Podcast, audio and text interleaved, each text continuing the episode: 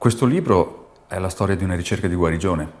E come tutte le guarigioni, ehm, capita perché ce n'è un bisogno abbastanza urgente e disperato, ma come tutte le guarigioni non sempre si sa da dove cominciare a cercarla.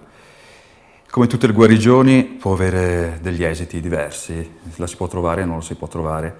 Eh, ci sono due personaggi in questo libro che insieme partono con questo obiettivo, non subito consapevole, ma via via sempre più chiaro e deciso. E la loro partenza di fatto è un viaggio, perché cercare di guarire è anzitutto un viaggio.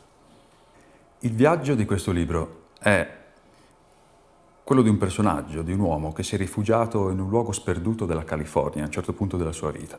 Uh, un uomo ancora abbastanza giovane, ma che eh, ritiene di averne avuta già abbastanza eh, di, così, di, di, vita e di, di sfortuna anche nella sua vita. Eh, viene da, una, da, un'Italia, da una Milano molto stanca. E si è rifugiato laggiù dove crede di potersene stare tranquillo, indisturbato in qualche modo, perché in questo luogo assolutamente remoto dove non c'è altro che il suono dell'oceano e la, i versi dei rapaci e de, degli uccelli che volano nel cielo e la bellezza della natura. Ecco, però lì in qualche modo gli arriva una chiamata, che è la chiamata di un suo amico che lo raggiunge, che consapevolmente vuole andare in cerca di qualcosa di più, andare in cerca di questa guarigione, che sta da un'altra parte, sta laggiù nell'entroterra, nel deserto.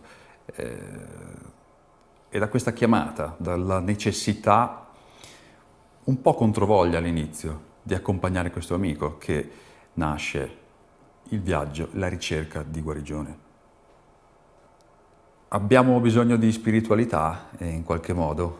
Eh, Probabilmente sì, è quello che sente il protagonista di questo libro, che all'inizio della storia ha compiuto una fuga sostanzialmente, è scappato da un'Italia o da una Milano molto stanca, e si è rifugiato in questa comunità di eremiti in un luogo sperduto della California, eh, dove la spiritualità è una cosa abbastanza vaga, diffusa, senza nome, perché lui non, non si identifica particolarmente in una religione e gli altri ospiti che capitano da quelle parti pure.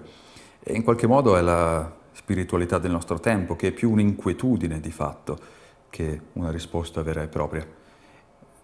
Da lì, da questa comunità, eh, da questo luogo bellissimo, spettacolare, colline, oceano, scogliere, eh, animali, uccelli, è da lì che però parte un ulteriore viaggio, perché questo protagonista viene raggiunto da un amico eh, il quale forse sembra ha le idee un po' più chiare all'inizio. Questo amico ha un problema mh, mm, preciso di umore, di depressione eh, e lo vuole trascinare da un'altra parte, nell'entroterra, nel deserto, dove forse c'è questa famosa guarigione. E allora è protagonista, non molto volentieri all'inizio, però accetta questa chiamata e parte anche lui. Questi due protagonisti, questi due uomini, gli amici del titolo, si conoscono fin dal tempi del liceo ne hanno passate un sacco insieme. Uh, avventure, illusioni, disillusioni. Si conoscono dai tempi in cui ci si registrava a vicenda le musicassette, eppure si ritrovano ancora abbastanza giovani, ma in un mondo che è già totalmente diverso, alieno. E sono diversi, si vogliono bene, eh, al tempo stesso si riescono a darsi fastidio immensamente a vicenda, proprio perché hanno quel rapporto che accade a volte tra amici molto stretti, che è fatto di uh, affetto e provocazione continua. Ed è un po' quella la dinamica del clima, la dinamica di tutto il libro, perché è un libro dove in egual misura c'è l'affetto, una, una, un'intimità molto calda, ma anche molto conflitto.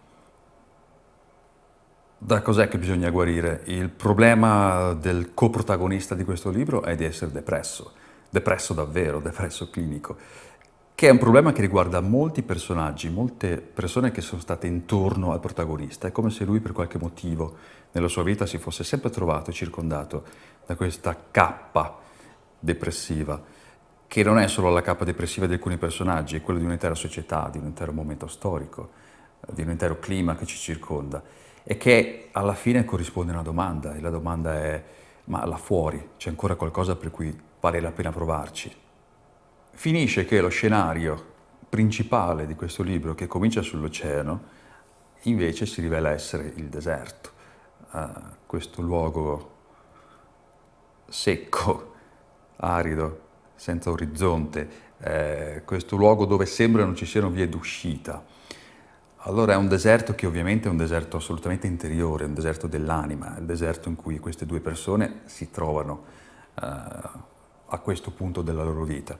Ma è un deserto che esiste, è lì, è il deserto della California, dell'Arizona, un deserto che mi è capitato di vedere abbastanza bene ed è un deserto fatto di paesaggi spettacolari, un deserto fatto di autostrade, fatto di molto immaginario che conosciamo anche attraverso i film, insomma, è, una, è quel tipo di scenario che ci torna spesso, no? che, è quasi, che è quasi un luogo comune di certe narrazioni, ma che loro attraversano quasi con una innocenza da, ne, da, da, neofiti, da vergini, come se nessuno prima di loro l'avesse mai attraversato. Ed è questo loro stupore probabilmente quello che io volevo cercare anche di, di rendere nel libro.